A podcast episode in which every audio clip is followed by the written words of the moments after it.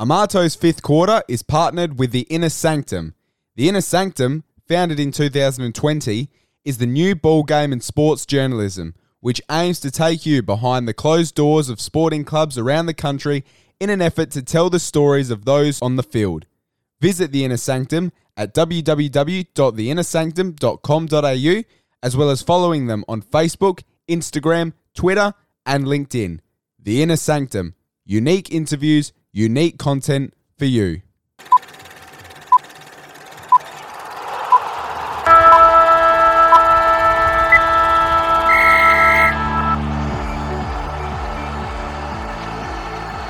Hi, this is Dustin Fletcher. This is the Mean Machine, Al Green. This is Travis Dodd. This is Greg Oddie. This is Tyson Edwards. This is Brett Maher. This is Dale Kickett. This is Eugene Glenkovich. This is Kevin Brooks. This is Jack Fitzpatrick. This is Daryl McDonald. And you're listening to Amato's fifth quarter.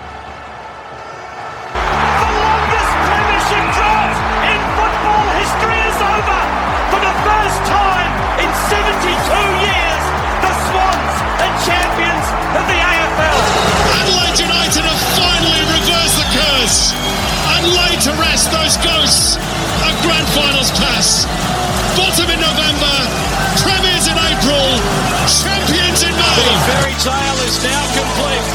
And after once being the worst franchise in Australian sporting history, the Sydney Kings, with an unprecedented three-peat, have become Australian sporting royalty. Thurston to choose from with Coot. He hits it, he's got it! He's got the field goal! He's got the premiership! He has gone from a captain to a legend and probably rugby league immortality. Oh, they scored to the home. They've gone back to back. You cannot believe what you're seeing in a big bash thriller. Williams is there. He makes the catch. What a windy road home it's been, but for the first time in 10 years, the Claxton Shield is back in Brisbane. Presenting to you, Liam and the Melbourne Ice, the good old cup.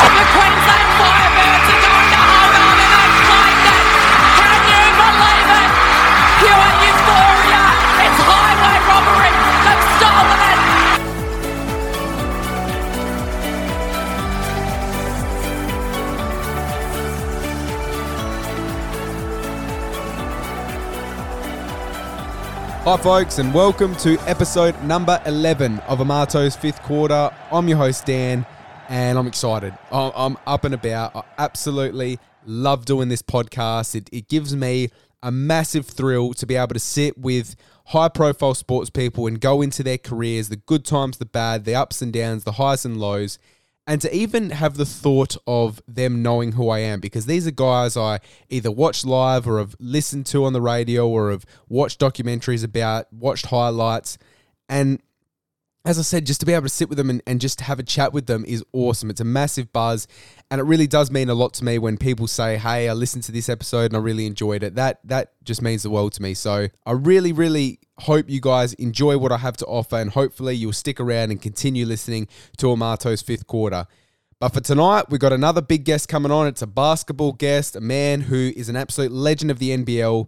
Tonight, my special guest is Daryl McDonald, who, of course, played in the NBL. He played for the North Melbourne Giants, the Victoria Titans, and the Melbourne Tigers as well. Now, it was absolutely awesome to get into contact with DMAC and have a chat about his career.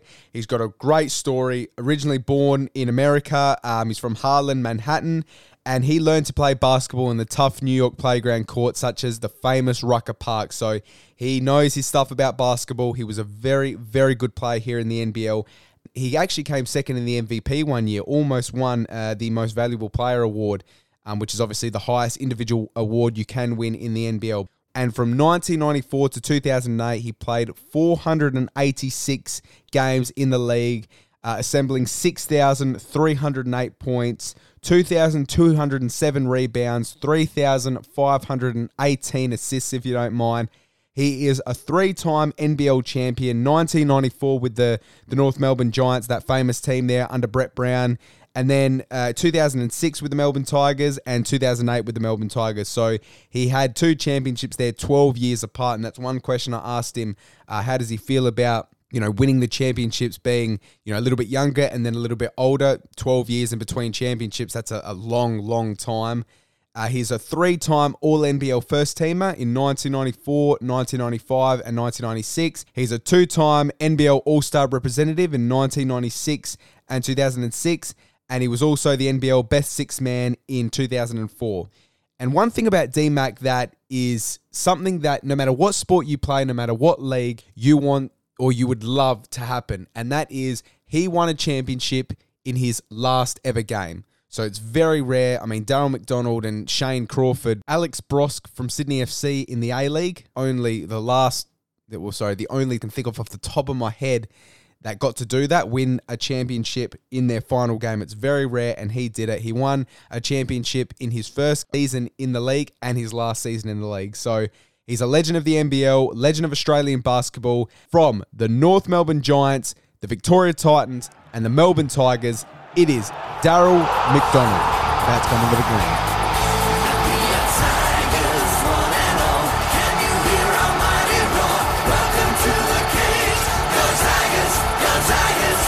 McDonald.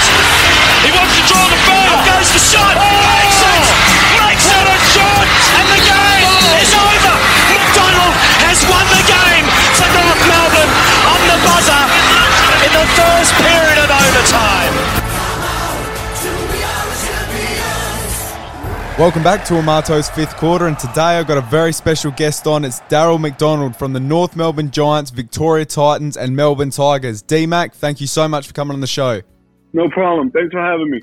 So, DMAC, what have you been up to since you last played professional basketball in 2008, and, and how have you settled into the job as Melbourne United assistant coach? You seem to come in and out of that position. Can you give the listeners a bit of an insight into the last sort of 12, 13 years of, of your life since since your last game for the Tigers? Well, yeah, no. So straight out of so once I finished, once I retired, I kind of got straight into the coaching side. So I was um uh, I was one of the for the Melbourne Tigers. I became one of the assistant coaches. I was the third assistant with Al Westover uh, after that after that retirement year, and then the year after that, there was no like I didn't I didn't I, I wasn't I wasn't brought back for a year.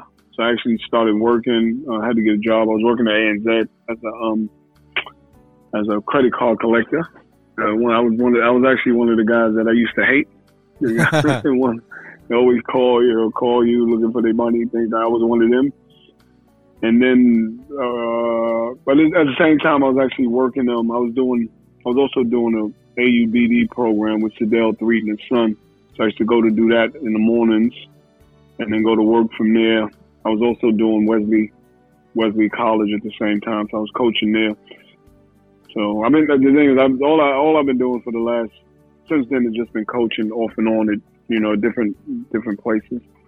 But then, you know, after that year out and with the Tigers, so uh, Ian Stacker was one of the assistant coaches, and he left to go to the AIS. And Al Al Westover called me you know, and said, "Listen, I, I want to get get you back on the coaching staff." And it was it was it was funny. It was just funny how things work because right at that at that time, it was I had just left. I had just left ANZ.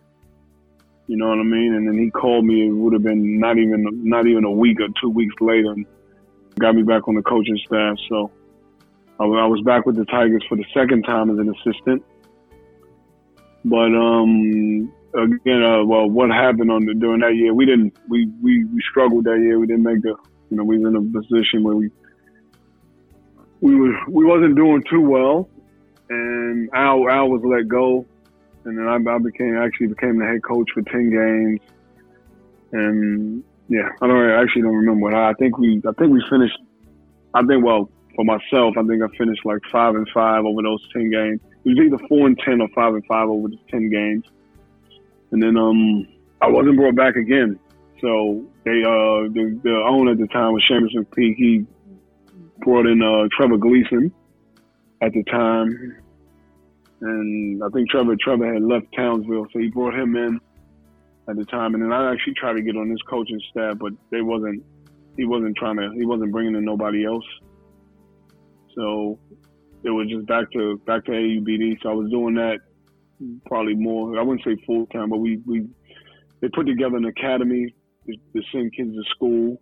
So we, you know, we had our morning program, and then we would do that right after that. So you know, we kids had to go to, they had to take classes, and then we train them and, and things like that. So I did that for a little while, and then again back to still doing Wesley at the same time, and out of the uh, out of the blue, like you know, it's funny. I was coming from Wesley, coming from training one day, and Chris Anstey calls me, and he goes, you know, just to keep it keep it between us. But I'm about to I'm about to get the the head coaching job with the Tigers, and I want you to be my assistant. I was like, you know, I, I just was I was almost I was a bit shocked. Well, not shocked. I was more quiet because I was like I didn't know, actually didn't know what to say, and I was like worried. You're like, yeah. I said, cool. And then, you know, I think about a, maybe a week or two after that, we put everything put everything in place, and I was assisting Chris, and you know, did that for did that for for two years, and then you know the same thing with Al. Same thing happened. We but this one we lost. This was when so the first year. So the first year with the United, we um, we lost our first game. You know, and then that right after that game, it was, it was just again uh, just crazy how how how it happened. So after that game, it would have been. I got a call like late that night from uh, Vince. You know, Vince comes in and, and you know, you know, can you meet me in the morning? And I was like, yeah, cool. And so I met him, and he told me what you know, told me what you know what happened with with, with Chris, and asked me if if I wanted to do the job and or can I do the job? And it was one of those situations where I was like, uh, yeah, uh, you know, I'll do it. But he also, I knew, I knew he was talking to other coaches like at the same time. You know, Goorjian was one. I think Lemonis was one. Uh, he he's also he's talking to D'Antoni apparently.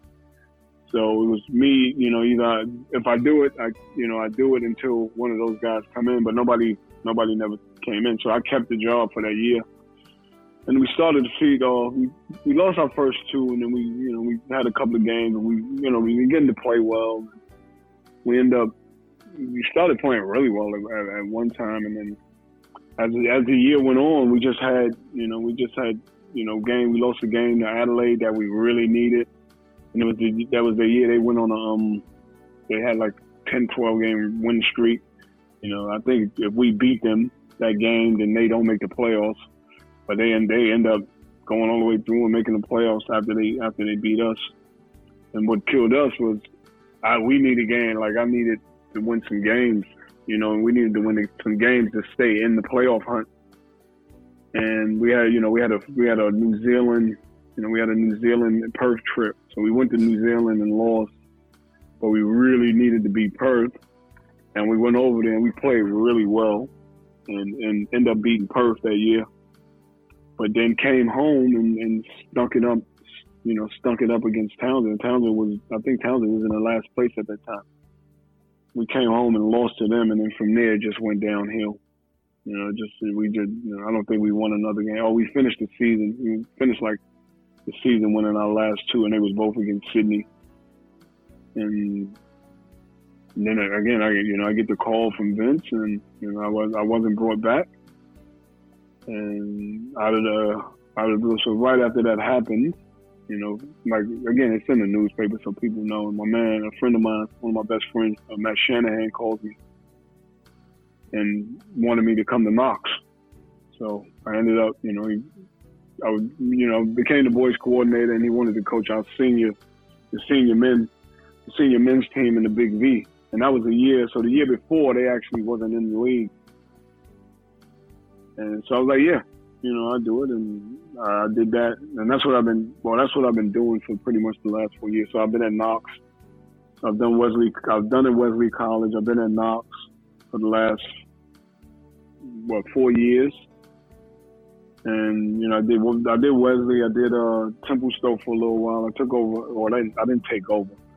Um, Ian Stacker gave me, you know, Ian Stacker gave me a call. He when he became the assistant coach with um with the Phoenix, and he you know he put he asked me if I wanted to you know come in and do it? I said, yeah, you know, I do. So I was doing both. I was doing both schools. So I was doing Templestowe College and Wesley College at the same time. You know what I mean? And then during all all through these years, like I put in for jobs. I tried to talk to. I talked to. You know, I sent. You know, talked to uh, other co- not necessarily coaches, but you know, when jobs came out, I threw my name in the hat. Didn't really get no calls back and, and things like that. And then out of the blue, again, I get a text. You know, what I mean, I get a text. I get a text from Dean Vickerman. I'm at. I'm actually at training. So I was at tryouts with the United. Uh, with I was at the tryouts with at our tryouts with Knox, the Knox Raiders, and I get a text that Sunday from Dean Vickerman saying, you know, can you come down tomorrow? This was in December. Can you come down tomorrow? You know, watch training and let's have a chat about you know getting you on the coaching staff. And I looked at it and I swear I thought somebody was playing a prank on me. You know what I mean? And that was it. I ended up, you know, I went down that Monday and then, you know, I became an um, you know, he brought me in on, as one of the assistant coaches, or third, I would say the third assistant coaches behind uh, Justin Schueller and Reese Carter. And it's been, yeah, it's been good. It's been really good. So you've built up a lot of coaching experience. You're almost you've almost been a coach of the NBL longer than you were playing in the NBL. Is it your goal one day to to possibly be a, a head coach in the NBL? Is that something you want to do eventually? You know what? It, it was something that I wanted to do, and right now, um, mind you, I haven't coached in the NBL that much. It just it just seems like that. I've done a lot of coaching, but not but not in the NBL. But that was something that I it was something that I always wanted to do. And then I had you know I had two opportunities, and it it didn't work out like I had hoped. You know what I mean? And so then I actually got to a point where, you know what, if it, you know if it happens, it happens. If it doesn't, it doesn't. But right now, I'm not. I'm. I'm not. Honestly, not really thinking about trying to be a head coach. I'm still. I love. I love what I'm doing now with with with, with Dean, with Dean and those guys, and you know, I stay. I like. I like the assistant role that I that that I have. You know, I'm, I'm really enjoying it. And but you never say never. You know what I mean? But right now, it's not. It's not something that I'm that I'm actually thinking about. I like. Like I like. I like. This, I like the position I'm in now, and really, really enjoying it. You know, just and again, just enjoying being back in the league. Like I've always, I've always kept up in the league. I watch. I still, you know, I always watched all the games every year and stay stay in tune with what's going on with the league. So, but yeah, like being a head coach in NBL right now, it's probably it's definitely it's not something that I'm looking forward. It's not something that I'm looking to do. Like I just want to try to, you know, I want to keep continue to keep learning and and then yeah, just just just doing that, and if, you know, if that opportunity comes in some years, I'll you know I may have a look at it. But just being an assistant right now is, is something that I'm in, that I'm actually enjoying.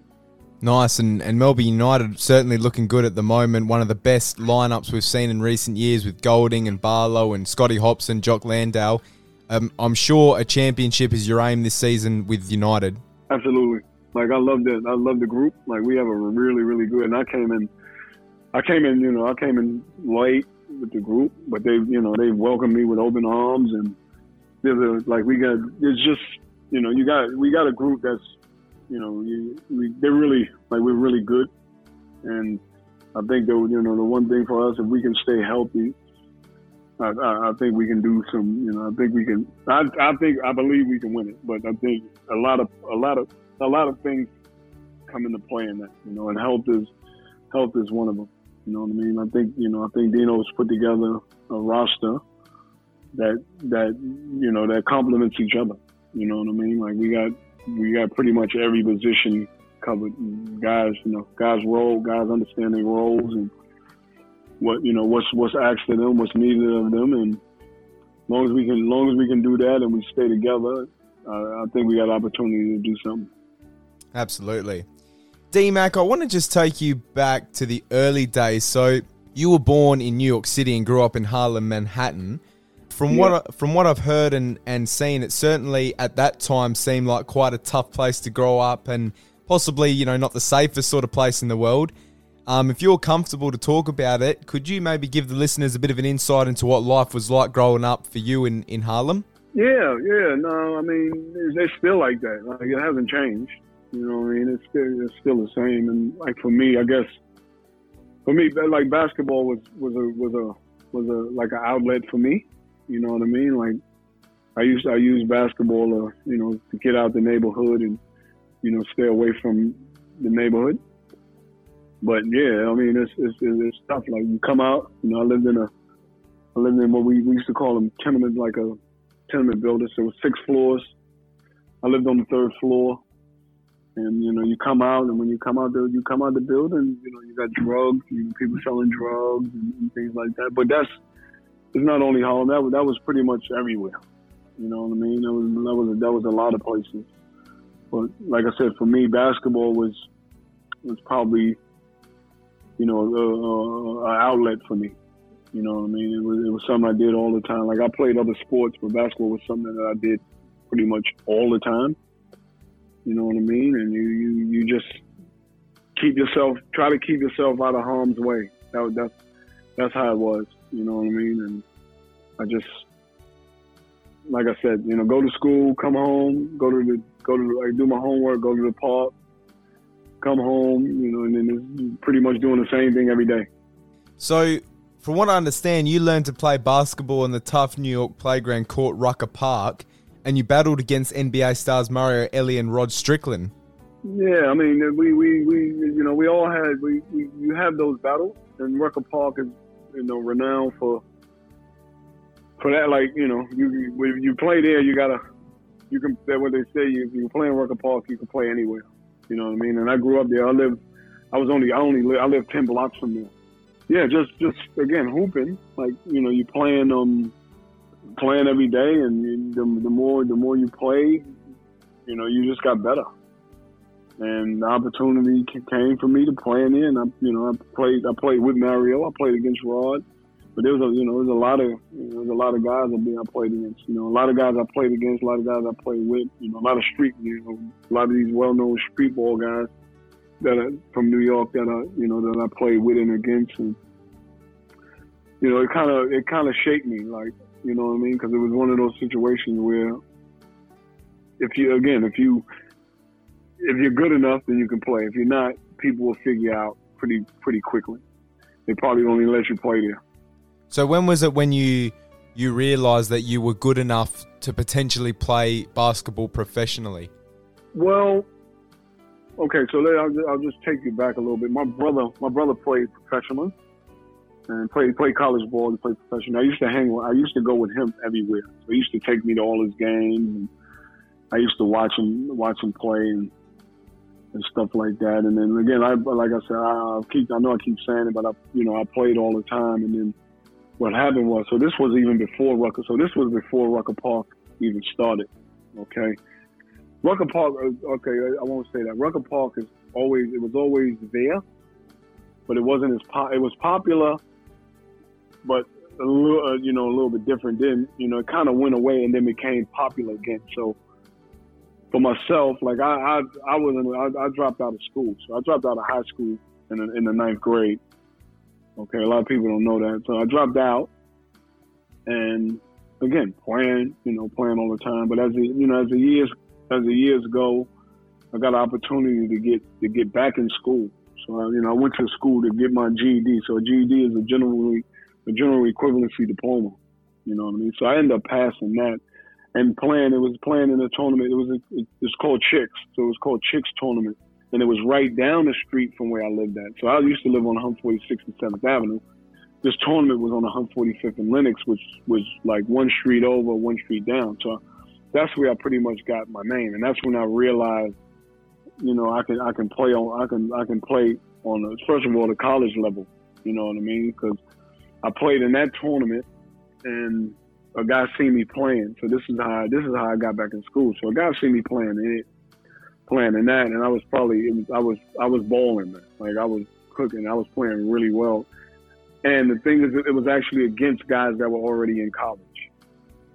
You know what I mean? So I'm playing against these guys in college, and I'm holding my own. And this guy sees it and asks me if I want to go back to school. So I was like, yeah, sure. I had just got my diploma, so I went back. So I went to junior college Westchester Community College for two years, and then from there I went to Texas A&M. So out of Texas A&M, you know, my last year Texas A&M, I you know end up getting an agent. And again, you don't get an if a guy don't if they don't think you can play professionally, a guy's not going to sign you. Like an agent won't sign you.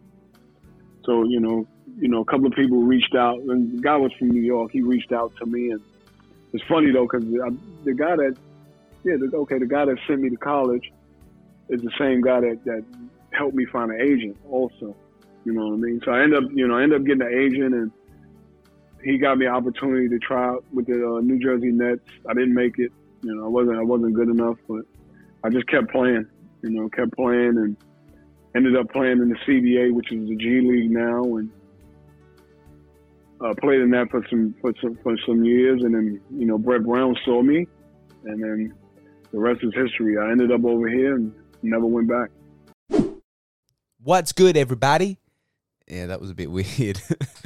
uh, anyway, I hope you're enjoying this chat with Daryl McDonald. Um, it was great to sit down with him and have a chat. But if you missed last week's episode, I sat down and had a chat with former Melbourne and Hawthorn cult figure, cult hero, whatever you want to call it, Jack Fitzpatrick. Now, that chat I really enjoyed because we go into his career, we talk about some of the setbacks he's had in his life in terms of his chronic fatigue syndrome and also being diagnosed uh, with type 1 diabetes and some of the stories at Melbourne and, and some of the issues with um, with certain coaches in that dark period of sort of 2011 to 2015 when Melbourne, um, you know, really was sort of a shambles on the field. He goes into that and talks about his Hawthorn career and, of course, kicking that famous goal to get Hawthorn into the top four. But if you haven't listened to it and you're not sure whether you want to or not, well, you definitely should. But here's a little snippet of it to get you in the mood. It wasn't dissimilar to the year before in that, you know, there were the man management issues and, and probably players a bit unhappy. But coming into his first year, you have that optimism and, and a new coach. So everyone's sort of up and about and excited and curious as to where it will go. Whereas coming into the next year, you had those man management issues. You had players already a bit unhappy from the year before. So you lost that enthusiasm, the excitement of the new coach. And all you had were poor results.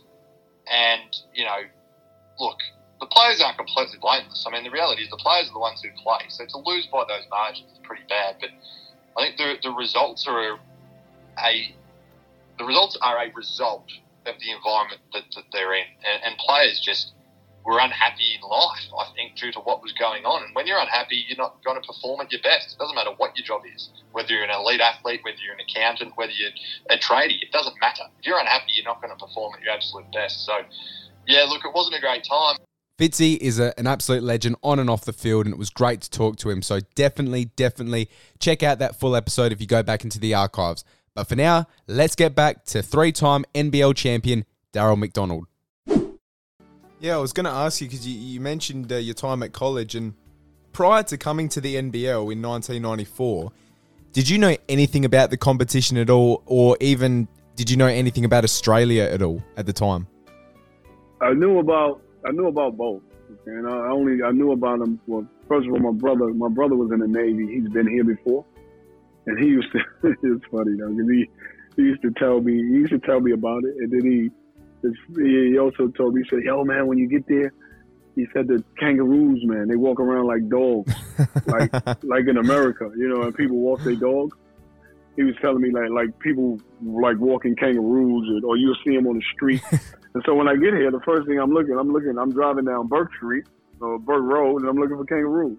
I'm like, can't find one. And I call, you know what I mean? No, of course not. And so I called him. I said, dude, come on. Man. I said, what was you like? He said, nah, for real, man. I said, no, it's not. It's not like that. You know what I mean? But then I, and I eventually seen when I went to the zoo to see one. But then um, I knew Ricky Grace, so I, I played against Ricky Grace in college. All right. So I, you know, I played I played against him in the all junior college All Star game, and then he went to uh, he went to the University of Oklahoma. I went to Texas A&M, and I didn't I, I was supposed to play against him, but he was out with an ankle injury, so I didn't play. I didn't play him. I knew he was down here, right? And I knew I knew I talked to a couple of guys and that was playing that I was playing with in the CBA or playing against, and they always said that Australia took point guards. You know what I mean? So I knew I knew a little bit about it just just through that, and then I got that call from Brett, you know, to come down, and I, it was it wasn't even like it wasn't even a thought when he asked me if I wanted to come. Yeah, I was I was on it. I was like, yep. I didn't care how much money it was. I just wanted to. I just wanted to come over here, well, kind of get out of the CBA and, and come over here and play. And and that was yeah, that was it. And I'm, again, I've been here what twenty, almost going on twenty seven years now.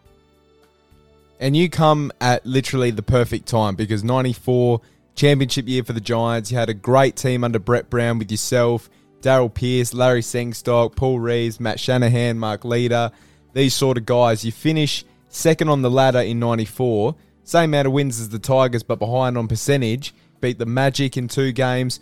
Also to proceed through to the grand final against the 36ers. Can you talk to me about that iconic winning shot in game one against Adelaide? Scores a level, it was a two point shot. So again, North Melbourne will have the last play in this first period of overtime.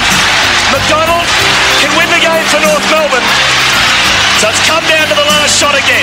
He's got to go, he's got to go! McDonald's. He wants to draw the foul. Goes the shot. Makes it! Makes it! a shot! And the game is over! McDonald has won the game for North Melbourne on the buzzer in the first period of overtime.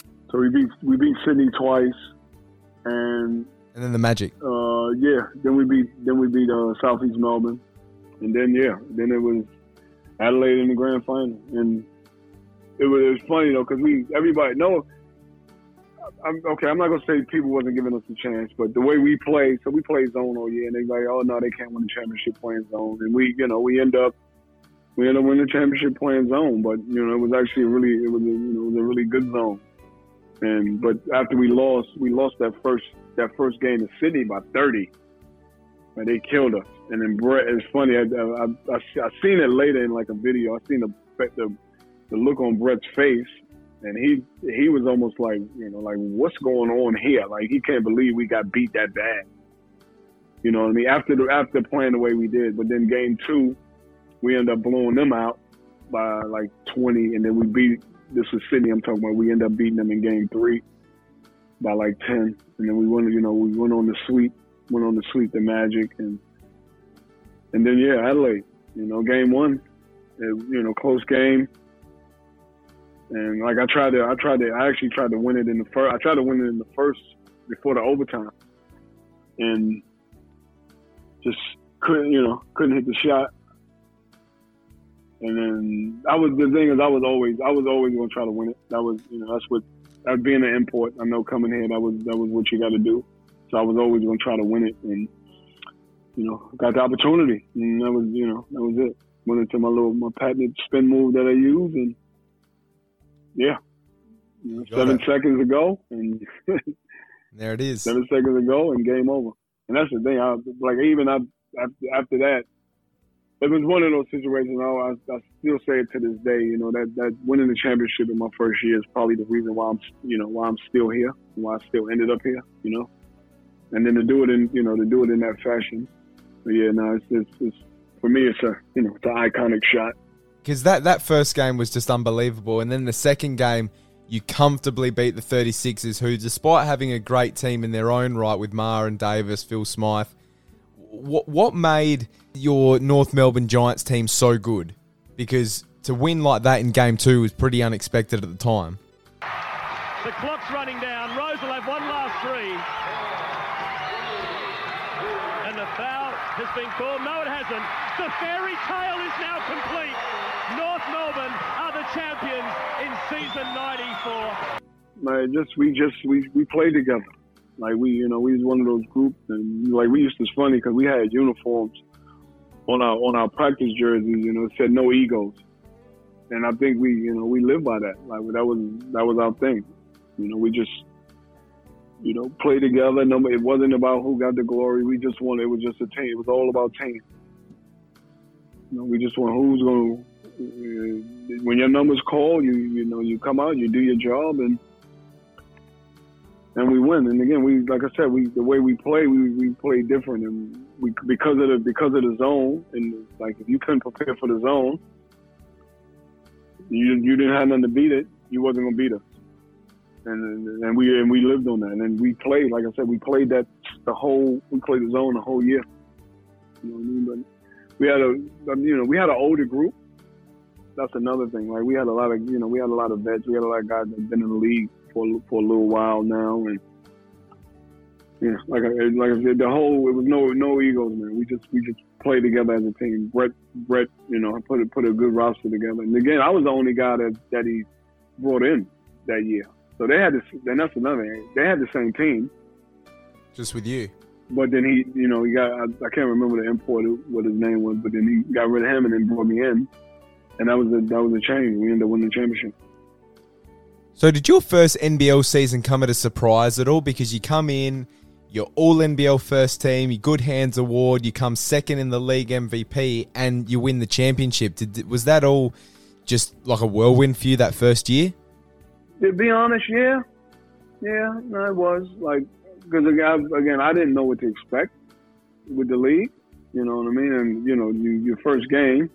So my first game in NBL, people was talking about I, I should I should get cut because of Ricky Ricky Grace killed me. Ricky Grace had like twenty, he had like a twenty nine point triple double on me in my first game, and so people was like, "Nah, he he can't play in this league. He ain't ready for this league." And you know, you hear the whispers, and I was like, okay. And so from there, from then on, I just, you know, I just went, I just played. You know what I mean? I just, I, just did what I actually can do. I did what I know what I can do. You know what I mean? And you know, led the league in assists, led the league in. You know, I averaged like almost 19 points a game. But then, you know, like you said, the, the carrot was to to win the championship, and you know, to go one point off of winning MVP. Yeah, I mean, it was it was it was a, it was you know easily my best year. You know what I mean? Easily my best year, and then to come away with that championship just put the icing on the cake. Yeah, nice.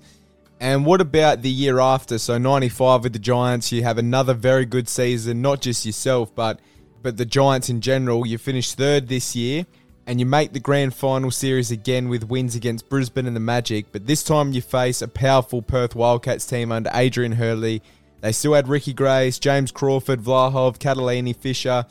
You won the first game. Down to eight seconds now. McDonald pulls it out, won't put up a shot. Vlahov made the steal all too late. Trahere over the half-court line. One second left, and North Melbourne have drawn first blood in the 95 Grand Final Series, winning Game 1 in Perth by seven points. 104 to 97. But the Wildcats win games two and three.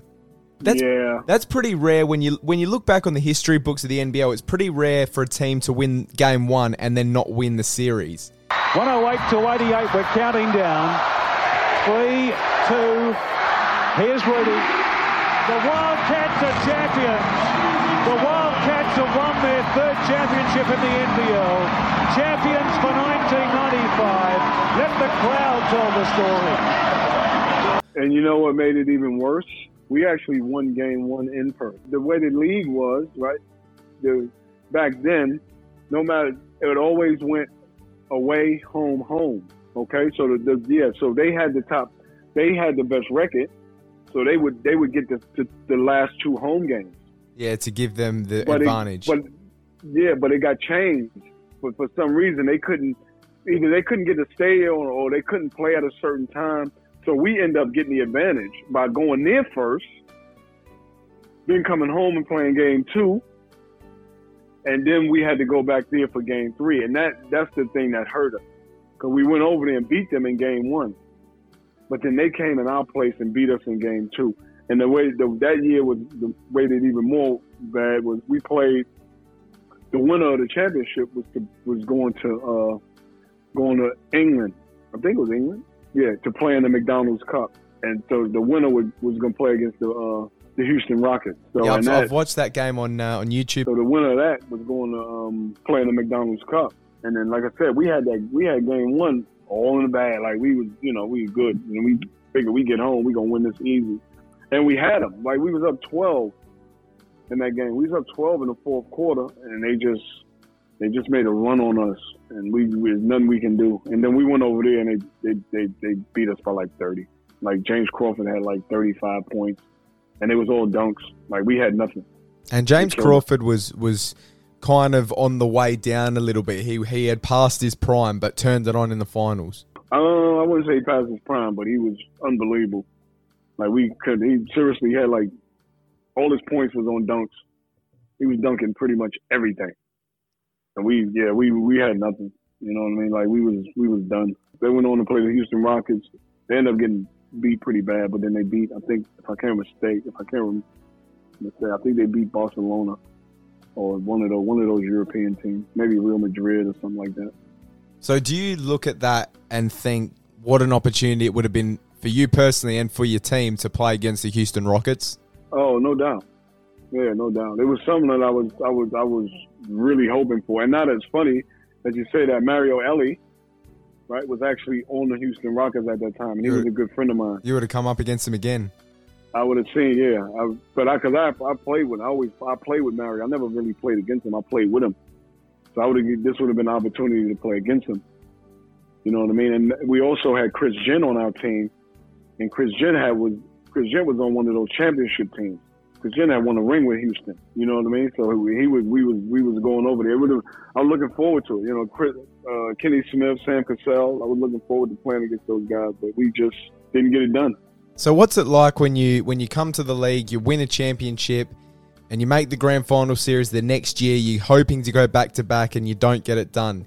In that moment, do you almost forget about the '94 championship? Mm, nah, never forgot. Never forgot about it. Yeah, because it was it, it was my you know it was my first one. But you know, to the opportunity to go back to back and not do it really hurt us. Because again, we was like we was a good we was a pretty good team. You know what I mean? And to not to not do it again, and then for me, you know, I, I end up with the Titans, and we go to we go to two grand finals and don't win. And then you know, then my Tigers days come, and we end up, you know, my last couple of years, we won two championships. The last, you know, out of the five years, we won two out of those, two out of those three years. So it was, it was, it was, it was tough. So, can you talk to me a little bit about what happened three years later when the North Melbourne Giants go from being in two grand final series in a row to all of a sudden dissolving as a club? What exactly was the reason for the club shutting up shop? And what was it like for yourself and also the other players when that all happened? It was, yeah, it was tough, you know, to to get that call, and you know, it was it was tough to get that call that there wasn't going to be a, you know, there wasn't to be a team. I was probably, you know, I was probably one of the lucky ones, you know what I mean, because being an import and because of the seasons I've had before that, I knew I would probably, you know, I knew I would probably keep a job, you know. But then the merger, the merger with us, you know, North Melbourne and Southeast Melbourne, that was that was interesting, you know what I mean? Because it was one of those things that we was almost rivals with those guys, and now we got to all come together and play together. Was that awkward? It was, yeah, it was, it was, it was, it was, it was weird. But you know what? Goorjian, you know, Goorjian ended up getting the job over Brett, and then um, they, you know, they, they, they had a chat to both teams and all the players, and I- and I think Goorjian knew exactly who he wanted, and you know, he met with with with the guys that he wanted to keep, and you know, then then we just went from there. Like my like my meeting, my meeting took about easily about thirty seconds. You know what I mean? Like I, I went in there, had a chat to him, and he, you know, I walked in. I said, he said, "Are you in?" I said, "Yeah, I'm in." And that was pretty much it. That was pretty much it. But then he, you know, he asked me about uh, David Smith. David Smith was a could David Smith play the backup point guard? And I said, yeah, I think he can. And then that was it. My, my, my, I was, we, we was done, and we was a team. You know what I mean? And but that year, that's the, the year I was, I had, I was coming off an injury because I did my knee at the end of um, the, the 2000, not 2000, the 97 season. I did my knee, so I went there. So I had that. We had that '98 season. That that little. We had a quick like a. It was like a January to June season. Kind of like what we playing now. We had a season like that, and I I, I didn't play. I only played like ten games of that season. Is that when And I was they, they went to summer the year after? Yeah, before yeah. they went to summer. So I was coming off a knee injury. So I was trying, to, you know, just doing everything to get my knee right. And then that first year with the Titans, uh, my knee goes out again. You know what I mean? And then Bruce Gray, who uh, I see every time I see him, you know, he, I think he saved, he kind of saved my career. I got on the weights with him, and he, you know, he built my built my legs up, built my knees up, built my knee up, and then, you know, never had another problem with it. You know what I mean? And we we had though we had some that first year. You know, we went we actually went to the grand final with Gorge and lost to um, lost to Adelaide. Having taken G being played by the Victoria Titans as the clock winds its way down on the 1999 Mitsubishi Challenge Series. And Martin Cattalini, who has 19 points a game high, holds his finger in the air. Adelaide have won the 1999 Mitsubishi Challenge Grand Final in its first summer season and only the fourth team in 21 years for back-to-back championship crowns. Congratulations to the 36ers. And in the next year, we went to the grand final again and, and, and lost to Perth. Point advantage for the Perth Wildcats. Timmins reaching in from behind us, denied Jason Smith the ball. Ricky Grace, hands off to Stewart. We count down the last five seconds. The Perth Wildcats, Stewart Fires can't finish it off. But the champions for 2000 in the NBL Mitsubishi Challenge are the Perth Wildcats. So that, that's you know another another killer. But then the, the, the last two years we had we had a few injuries. A couple of guys got injured. We lost in the we lost in the semis both of those years. That was you know the one thing I guess the one thing I regret probably out of them playing NBL is not winning the championship with Goorjian. Like I wanted, like I really, you know, it was one of those things I really wanted to win the championship with him. Again, we had opportunities, but we just just didn't get it done. Yeah, I mean, obviously he's the, the greatest NBL coach in history. You mentioned those two grand final losses in, in 90, 99 and then 2000. You had, so in your first six years in the NBL, you're more often than not winning individual awards. So you won three consecutive first team selections, four good hands awards, NBL All Star MVP, and you nearly won the league MVP, as I mentioned. You played in four grand final series, but you only won one championship. You won three. Yeah. You won three championships in your career, and I'm I'm sure you're very proud of that. But do you ever look at your career and think, "Yeah, I won three, but I probably could have won four or five? Yeah, of course. I could have won seven. Yeah, re- I yeah, feel like I should. yeah, I feel like right. we should have. I could have won them all. You know what I mean? Could have won more than I anyone think- in history. Yeah, I think that last, you know, not the last. I think the, that the one that that first one we lost to Perth was one that hurt. You know what I mean? Because again, it's it's it was it was an individual one. Not only did you know it was it was it, because Ricky Grace. Ricky Grace was always like a, a rival. Like he's a good friend of mine, but you know between the lines we always we always battled. You know what I mean? And he was the guy to me when I came here. Ricky Grace was the guy. Like I gotta, you know, if I'm gonna play in this league, he's the guy. I have to, I have to, you know what I mean? I, I gotta ta- try to take his man. You know, I gotta try to take his mantle. You, you know what I mean? And the dude to have to not do it. And like I said, I won. We won that first year, but then that second year, we played them and they beat us. Kind of, you know, to get back, and then to have, you know, for it to happen again, it happened two times, losing to Perth twice was another like another one. Like it, it, it, just hurts, you know. But then you know, lose to Adelaide with you know Darnell Mee, was you know he was really good. He was really good when he was here, and then lose to lose to Ricky again. So yeah, of course, you know, losing losing those grand finals really hurt. You know, but then the, uh, the finish, you know, finish my career on a couple was really, you know, really sad. I guess I would say satisfying to get the opportunity to do it. You know. Referee says, fellas, take a break. It's half time.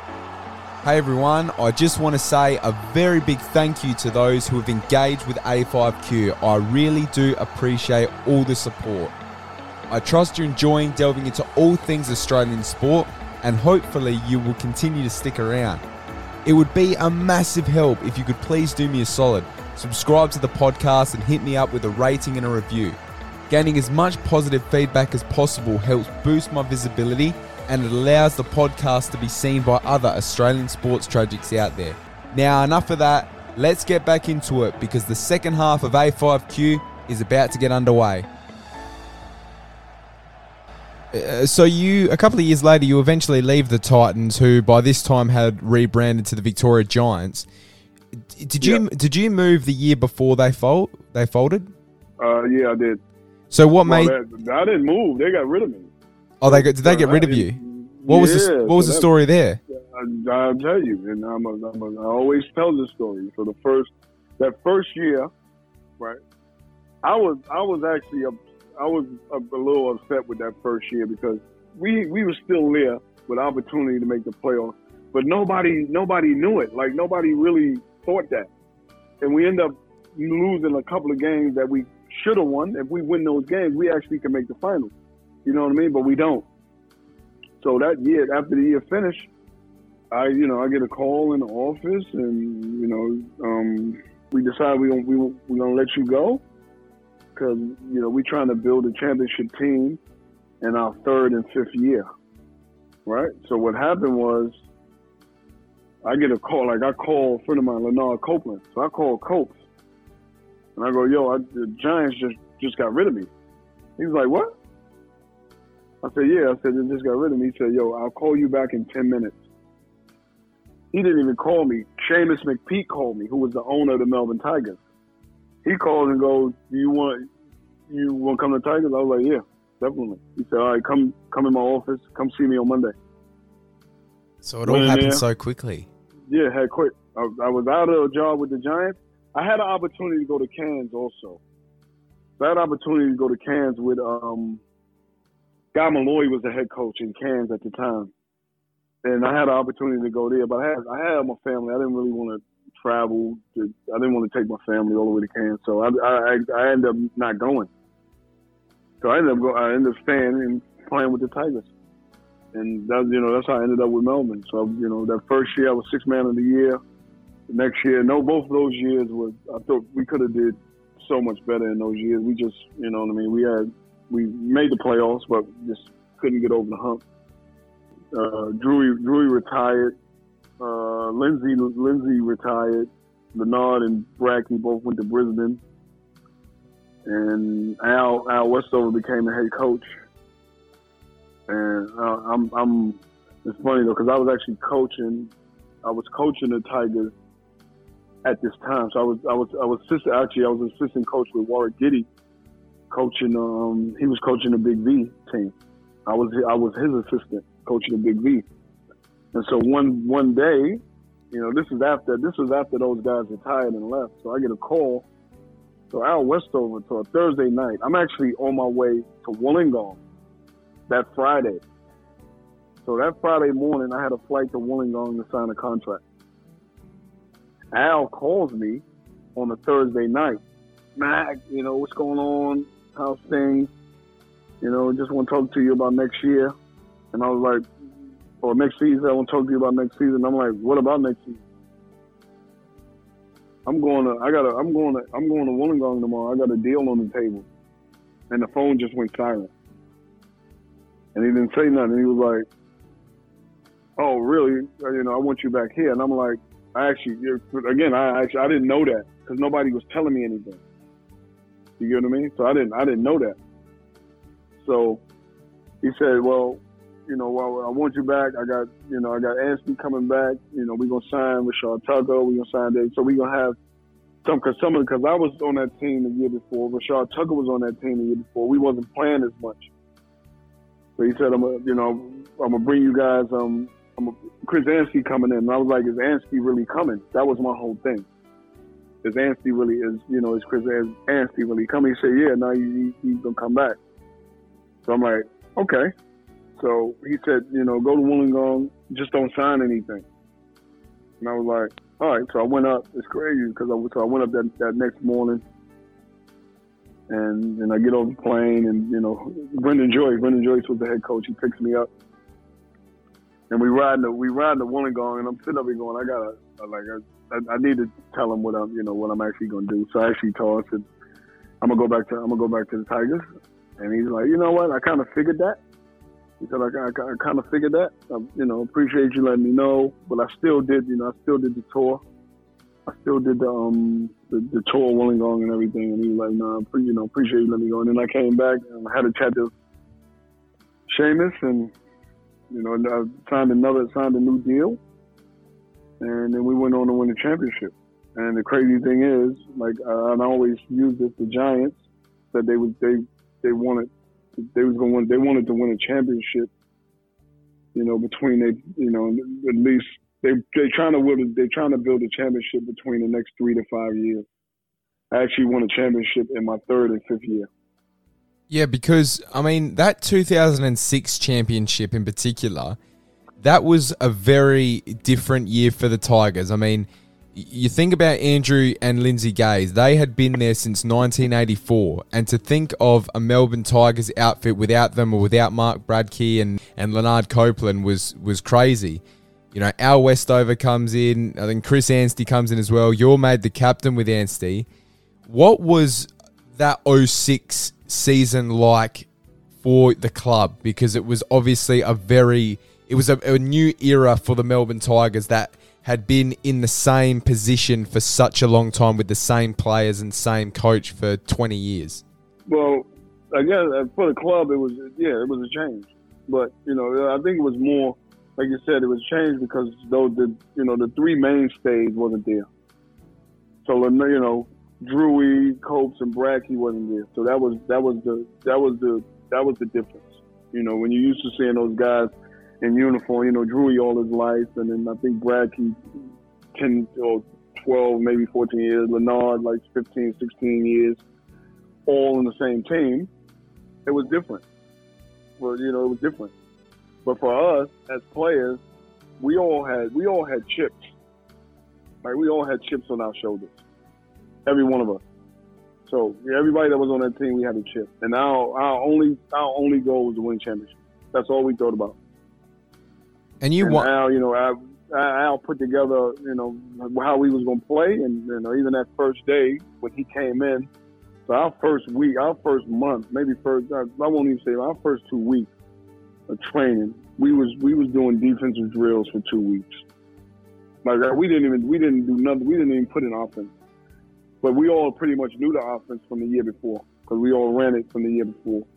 But our first two weeks with Al, it was it was all defensive oriented. So we came in with a defensive mindset, and then that was it. We ended up winning the championship. Like we was one of the best defensive teams teams in the league, but we also had like our offense was really good. You know what I mean? Yeah, because I mean the Tigers there under Al Westover, they made the grand final series four seasons in a row. Now I know you weren't there for 09, but you were there 06, 07, 08. I was I was there for 09. I just wasn't a player. I was one of the coaches. Yeah, yeah, you weren't there as a as a player.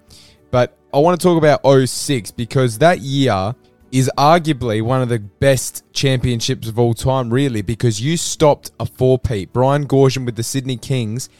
That that's a once in a lifetime opportunity for a club to do the four-peat, four championships in a row. No one's ever done it in NBL history. And you ease to victory 3 0 in the series. How does that championship for you stack up with 94?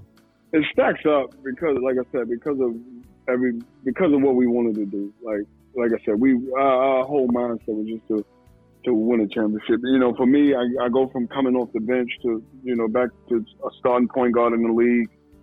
You know, Anthony comes back from Russia. Tucker, you know, Tucker had left. He was at Perth. They, I think they got rid of him, so we signed him. You know, he was one of the best players in the league. Dave Thomas was another one of the best players in the league. So it stacked up. And then even like you said, that's that that four peat. We did we lost to Sydney. Uh, we might have lost to them every game in the in the uh, during the season. Or we might have beat them once during the season. I remember, and I could I can remember Anstey.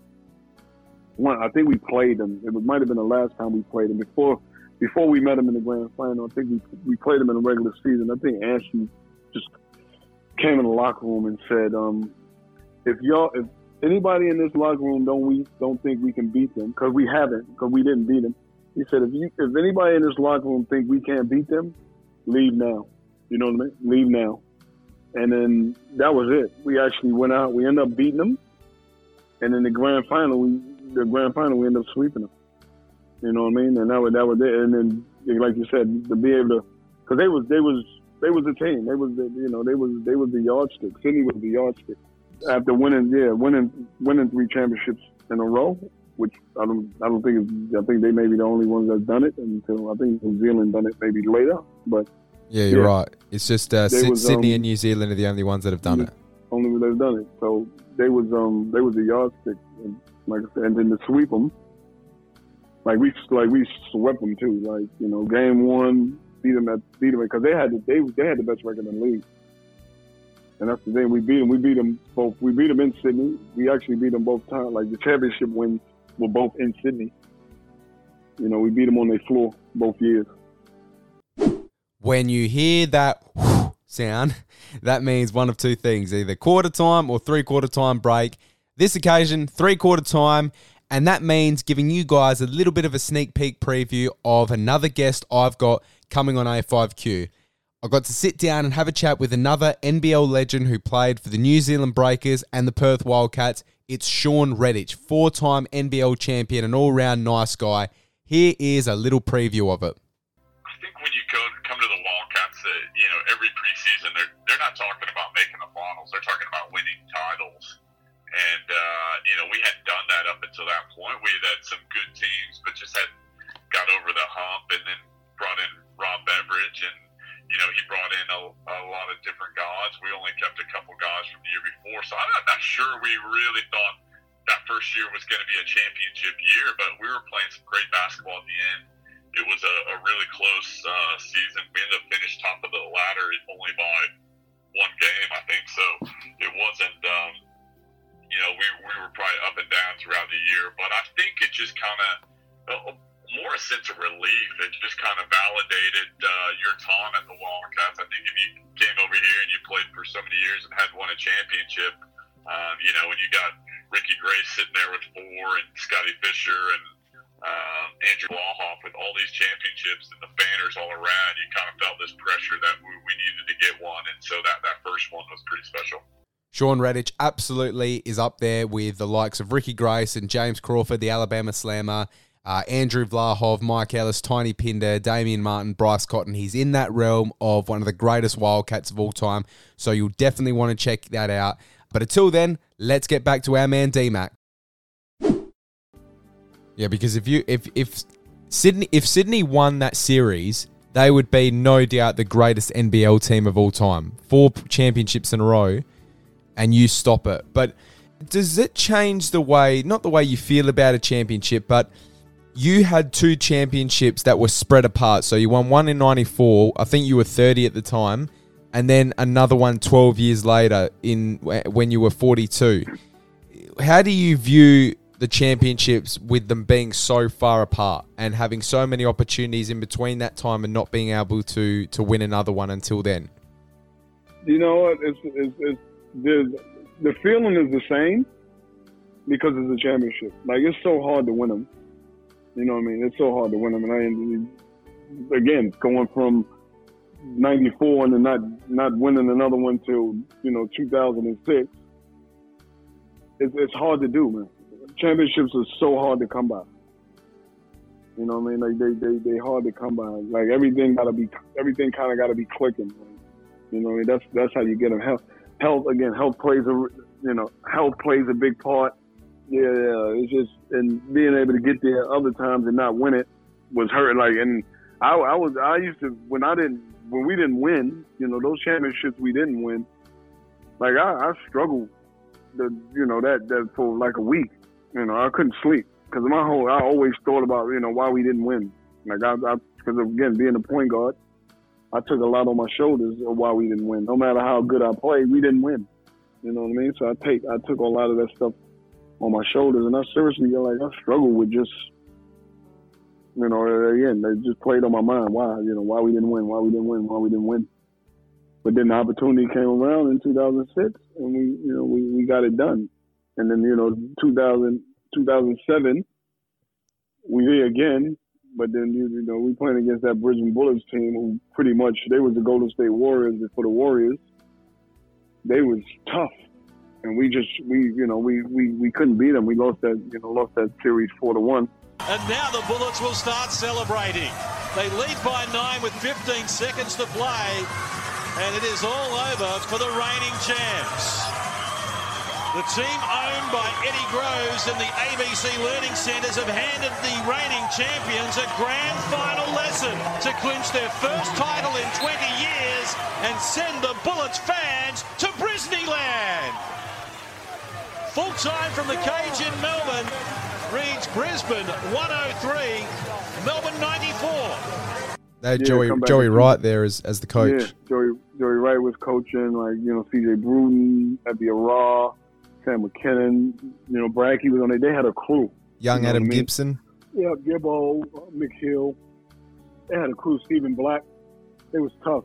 Uh, Dusty Rychart. We just we couldn't we just couldn't deal with it. Like they, they they beat us. But then we met them again the next year in the semifinal and end up sweeping them. So beat them at home and then to go over there and you know beat them in overtime uh, in, the, in the semis and then come back against you know again playing against Sydney. Now that series went you know, that series went to five games. But another one of those situations where, you know, we go to Sydney in game, we up, you know, tied 1 1, going back to Sydney for game three, and then we end up beating them in game three in Sydney with an opportunity to win it on our home floor, and then they beat us. They end up, they, they beat us on our home floor to take it to five games. And again, uh, and Chris, like Chris, Chris was a big time, you know, big time leader, man. Such a he was such a such a great leader. He sent, you know, after that game, you you lose like now we got to go back to Sydney. You know, you you you lose you lose that one on your home floor when you, you got your fans there and you know the confetti is in the field and we don't win. It would like it put a downer. Like it was like, oh, not y'all, you just can't be serious. But that night, we all get a text. You know, we get a text message from Chris. He said, "Fellas, we going we we going to Sydney and we're gonna win." And he did. And he said, "Oh, that's all he said." He said, "We're gonna win. We we're gonna win Game Five in Sydney." And we ended up doing it. You know, we went out, and it was one of those situations like that series. Like we always, it's fun because I look back in that series. It was always they, you know, they always made a run on us, or we would make a run, and they would come back on us. You know what I mean? And the whole series was like that. And I just seen, I can remember seeing uh game five, right halftime, right halftime of game five. I could see. I wasn't even looking at our guys. I was looking at theirs, and they're walking off, and they just look cooked. They was they looked so tired. And then I actually seen uh what you call it. I seen um we had like you know every every year you, you go back and they talk about the finals. They showed them at halftime, and you can see them at halftime all sitting down like they, they was they was cooked. They were just exhausted. And, yeah, they was exhausted, and I knew it. And like I said, they made they run on us, but I think they made they run on us early. And when they did that, we came we came home at the end, and that's why and that's why we pulled that one out. And what's that was your final game, game five. That is the way any doesn't matter what sport you play, whether it's basketball, AFL, soccer, cricket, rugby, everyone wants their last game to be a championship winning game. How lucky do you feel that your final game was a championship winning game? And Daryl McDonald is celebrating at centre court in his last appearance in the NBL. The 43-year-old is going to take home the prize. After their title defence took a bullet from Brisbane in last year's grand final, the Melbourne Tigers have now roared back to the top of the NBL jungle. And with their fourth championship win, no one else has had more success in the NBL's 30-year history. Full time from Sydney, it's the Melbourne Tigers 85, the Kings 73. Emotional scenes for Daryl McDonald. The 43-year-old started his NBL career with a championship in 1994. He completes his NBL odyssey with a championship in his last game in 2008. And no one deserves the finale more than him. A future Hall of Famer. My brother Dale McDonald, congratulations, D Mac. What a game. What a fairy tale end to one of the greatest careers this country has ever seen. Mate, you, you know, you start going, mate, because if you start going, my brother, I'm going to go with you. It's just been a, a fantastic ride, and uh, down the stretch coming on, I mean, Nathan Crosswell did an outstanding job, and you came in those last three or four minutes. Crosswell did a hell of a job the whole series, man. We do want to apologize for that that, that on, on um, Wednesday. Apologize to our fans. Those guys have been great. He wanted to come. I think the I, I think the pressure got to us a bit. But you know it's funny, Drew. Nobody dropped their head. We said we are gonna come up here and we gonna get this game, and we stuck to our guns, man. And I don't. I, I honestly don't even know what to say, man. It's unbelievable. Unbelievable. It must be just uh, when you think of your entire career. I mean, there's so many great moments, but this surely will be a, a fantastic this will, memory. This will definitely be on top. This will be up there with all of them. I mean, you know, I've, I, I don't like to talk about my career, but I think it's been all right. But to end it, you know, to end it, you know, to end it winning a, a grand final, you can't ask for nothing more, man. You know what I mean? And, and even to still be playing and being a part of a, of a championship, you know, at, at, at this time, there's nothing more I can say, man. Uh, it's unbelievable. Particularly when you think of this game and the devastation of the way you guys lost game four, it really required a lot of guts to be able to get the fellas fired up and bounce back. You're right. You're right. Because after that game, everybody was a bit down. Everybody was a bit down. Chris Anstey texted me after the game, said, "Listen, man, we gonna still get. We gonna still get them. We gonna get them." We had a meeting when we got up here because everybody, you know, even on the flight, nobody talking, nobody doing nothing. Everybody was a bit down. Once we got up here, we knew. You know, we looked at video, looked at things we can do to, to, to get better. And we knew once we come in here, we just wanted, we didn't want them to get off to a good start. That was the main thing. We know they get off to a good start. They got 10,000 people in here. They get going. They wanted them teams that play on emotion, and we kind of wanted to take that emotion out. I think once we got the lead, took it out a bit, but then we made our run right when we needed to. We didn't make it too early, like, you know, a couple of other games we've been get up, and then they made their run. We made our run late in the fourth. They had to, had to come back and, you know, shoot some three. They, they, they couldn't do it. I think they was a bit tired. And saying that we stuck together, man, rebounded the ball, and got the win, Drury. And Daryl, in, in all, on behalf of myself and every single basketball fan, you have brought so much pleasure to the basketballing public and the sporting public in general. It has been an unbelievable ride you've taken us along. 43 years of age, you're a credit to you. And outside of the outstanding basketball ability, you're an even better bloke and a great Thanks, role model man. for all our kids. Thank you very Thanks, much, Drew. Daryl. Appreciate it. Thanks to everybody. Appreciate it. This is it for me. But I will be around basketball somehow. Thanks for everything, Australia. Oh no, I did. Oh, definitely luck. Definitely lucky. You know what I mean? Like, yeah, you know, it doesn't. How many times does it happen? My first year, I won a championship. You know, my last year, I won a championship. Yeah, that's even more rare. That, and I go out, I go out on the championship. But I actually, as much as I retired, I actually was gonna play again the next year. So I, yeah, I was, I was, I was going around again, but it didn't pan out because Joey, like Joey Wright, Joey Wright was in Brisbane at the time. He gives me a call, and I'm walking my daughter's two little puppies, you know, two little chihuahuas, and he gives me a call, and he go, Mac, I said, Joe, what's up? He said, you retired? I go, I, I go, it depends on what you mean. He said, I want, I want you, I want you to come to Brisbane and and work, you know, play and work work with Adam Gibson because you know we talked about Adam Gibbo. You know, Gibson was there. So I want you to come to come to uh, Brisbane for a year, work with Adam Gibson, and you know, for a year, and then I put you on the coaching staff for two years. So I was going up there. So I was gonna do three years up there. So I went up about the week after. I went up for a visit. You know, we had a chat and talked about how, what we wanted to do and, and things like that, and everything was done. And then about a, you know, I, I, I, Joey called me about. I think I heard. I didn't hear from him for about three weeks. He was in America, and he called me and said, "Sorry to tell you this, but the Brisbane thing is not gonna happen." So the guy that was putting his money in pulled the pin on it.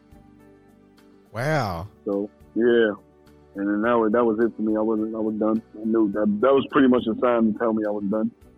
So the great Daryl McDonald could have been a Brisbane Bullets player.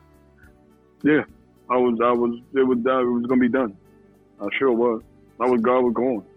So, so I went up there for that visit, and that was it. So I was. As much as I was retired, I was coming out of retirement for a year.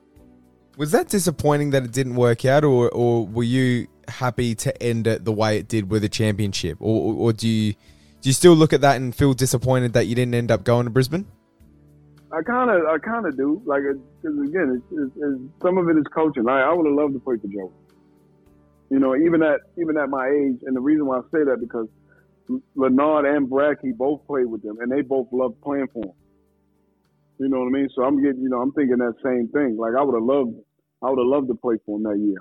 You know, and even if I didn't play a lot, the opportunity to to, to play and then you know the, the, the like it wasn't like I was just going up there for a year. It was going to be like a three year a three year thing. So I was Yeah, going right, to go right. play and then go on the coaching staff for two years. I was I was actually looking forward to it.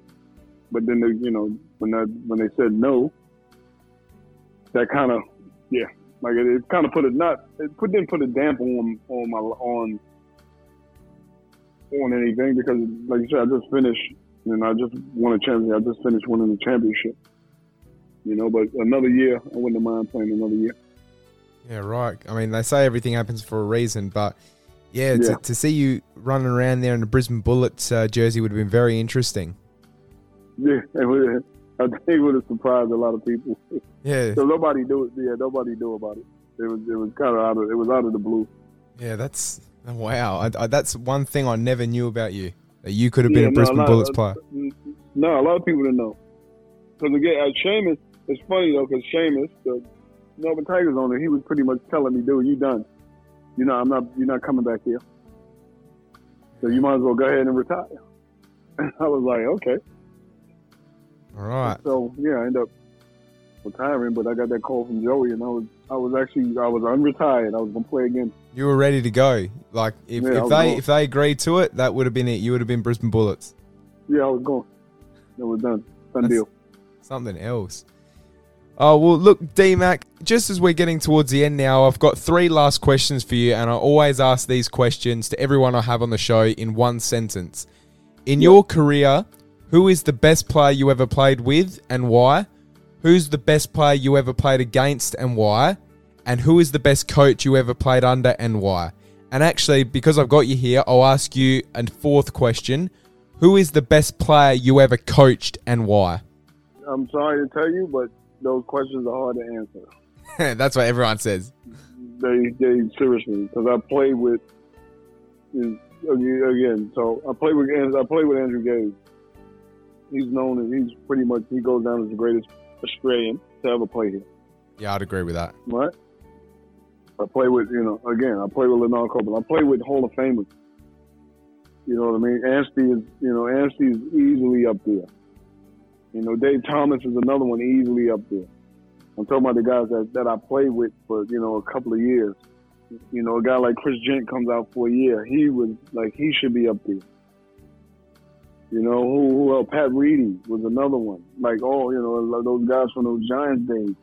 I played with those guys. Tony Ronaldson, who played the most games in Australian history. 665, yep. Yeah, you know what I mean. Jason Smith, like I, it's hard to pick.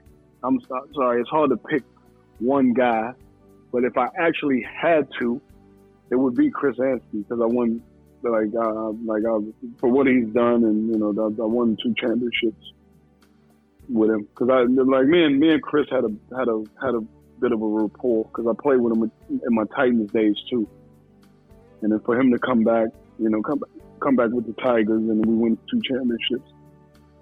It would it would if I had to pick one, it would probably it would definitely be him. I'm just gonna say, um, well, mostly the point guards. If you look at the point guards around, you know, Ricky Grace, Derek Rucker, you know, Darnell Mee, you know, and I, when I go back in those days, um, Andre LaFleur, Butch Hayes, every week you you going up against somebody tough, man. You know what I mean? You're going up against somebody tough, and then you add to that, you add Andrew Gaze to that, you add Lanard Copeland to that. You know, Robert Rose is another one you got to put on that list. These are the these are the guys that you know that I that I used to go against. I'm missing. I know I'm missing some names. Yeah, You know, the some guys come on. out and they play. You know, they come out and they play. They have their one year, and then they, you know, and then you know have one year, and then they go back. But they was really good. The, you know, the mainstays of those are the games are the are the guys I've just named. Who you know come out here. C.J. Bruton is another one. Those are the guys that you that that you, that you play against, that you played against in the league for years. You know what I mean? But it's, again, it's hard to pick. It's hard to pick one, and uh, and it's hard to pick one. I can't just pick one. Best coach, I can't pick. Look who I played. Look who I played with. like who I look who I played under. I played under all the best coaches. It's very, v- very hard You what I question. mean? Like yeah, man. Brett, Brett Brown, the start. Did I get Brian Goorjian? Did I play for Mark Wright for a year? I also played with Phil Smyth at for the uh, for the Boomers uh, for the, for the national team. Yeah, right, absolutely. And then I get I get Al Westover. You know what I mean? Like it's it's, it's hard to to, to, to, to, to to pick one. You know, I think Brett Brett and Brian was similar. You know, Lindsay. I, I forgot about Lindsay. I played for Lindsay for two years, and he's he's pretty much he's, he's basketball royalty here. You know, I played I played with him for two years. So I got an opportunity to play against all the all the best coaches. I guess Brian and Brett are all similar. You know what I mean? Like they're similar in, in how they how they approach the game. Lindsay, you know, I think Lindsay because he was getting older was a little bit laid back. And Al, you know, Al was Al was really good and like what, what we did and what we you know what we what we needed to do. And again, he built like he put the championship team together. We ended up winning. And I'm still I'm still baffled out. You know, Al goes to four championships and he couldn't get another job. I, that that one throws me. You know what I mean? He hasn't That- got another. He hasn't got another opportunity since. no, that, that that that one that's a that's a weird one for me. But yeah, like they, again, they all all different in their own all different in their own way, but really good. And again, I take kind of take my coaching style of I take different things from each of those guys of how they like of how they approach the game. I can't. I, I don't know. I can't answer that. That's a hard another one as well. Yeah, that's another hard one. Nah, that's fine, D Mac. All Like good. yeah, man. yeah, yeah. No, it's, it's, it's that's a that's a hard one. You know, I had some, yeah, some play. Like I, you know, just my one year with with United. You know, I'll go back to the year my my year with the Tigers when I did ten games. I had homicide. Like I had Corey Homicide Williams. You know, and he was you know, he was he was good for us that year. You know, we had a we had a we had a okay team. Like we wasn't great, but he was on that team, and we had like a lot of we had a lot of bigs during that year. I had, you know, Daryl Corletto and Tommy Greer and Denny Lewis and Lucas Walker that year. So we had a, you know, we had a, we had a okay, we had a okay team. But then my the year, the year I coached the United, I had, you know, uh, Mark Worthington, uh, Dave Barlow, uh, who else? Daniel Kickert, you know, uh, Nate Tomlinson. Then we had our import was Steve Dennis, and the other import was Jordan McRae, who went on. You know, he went on to win a championship with the um with the Cleveland Cavaliers. You know what I mean? So it's, it's, a, it's a hard. Those all questions like that are hard. Like, not only that, it's only because I I haven't. I've only I've only been a head coach. You know, on on on the NBL level twice, and it, you know both seasons was not even really full season. Where you know it's the team I picked, it's the team I put together. So it's hard to it's hard to it's, it's, yeah it's hard to it's hard to answer that one. You know, Tommy who else? Tommy Greer was on that team. We had a nice little we had a nice little roster, man. But just couldn't get it done. No, very, very well answered, D Mac. Look, I really appreciate your time. It's been awesome to chat, and I wish you and Melbourne United all the very best for the rest of this season. Thank you very much for your time, D Mac. No problem, man. Appreciate it. Thanks, man. Thank you.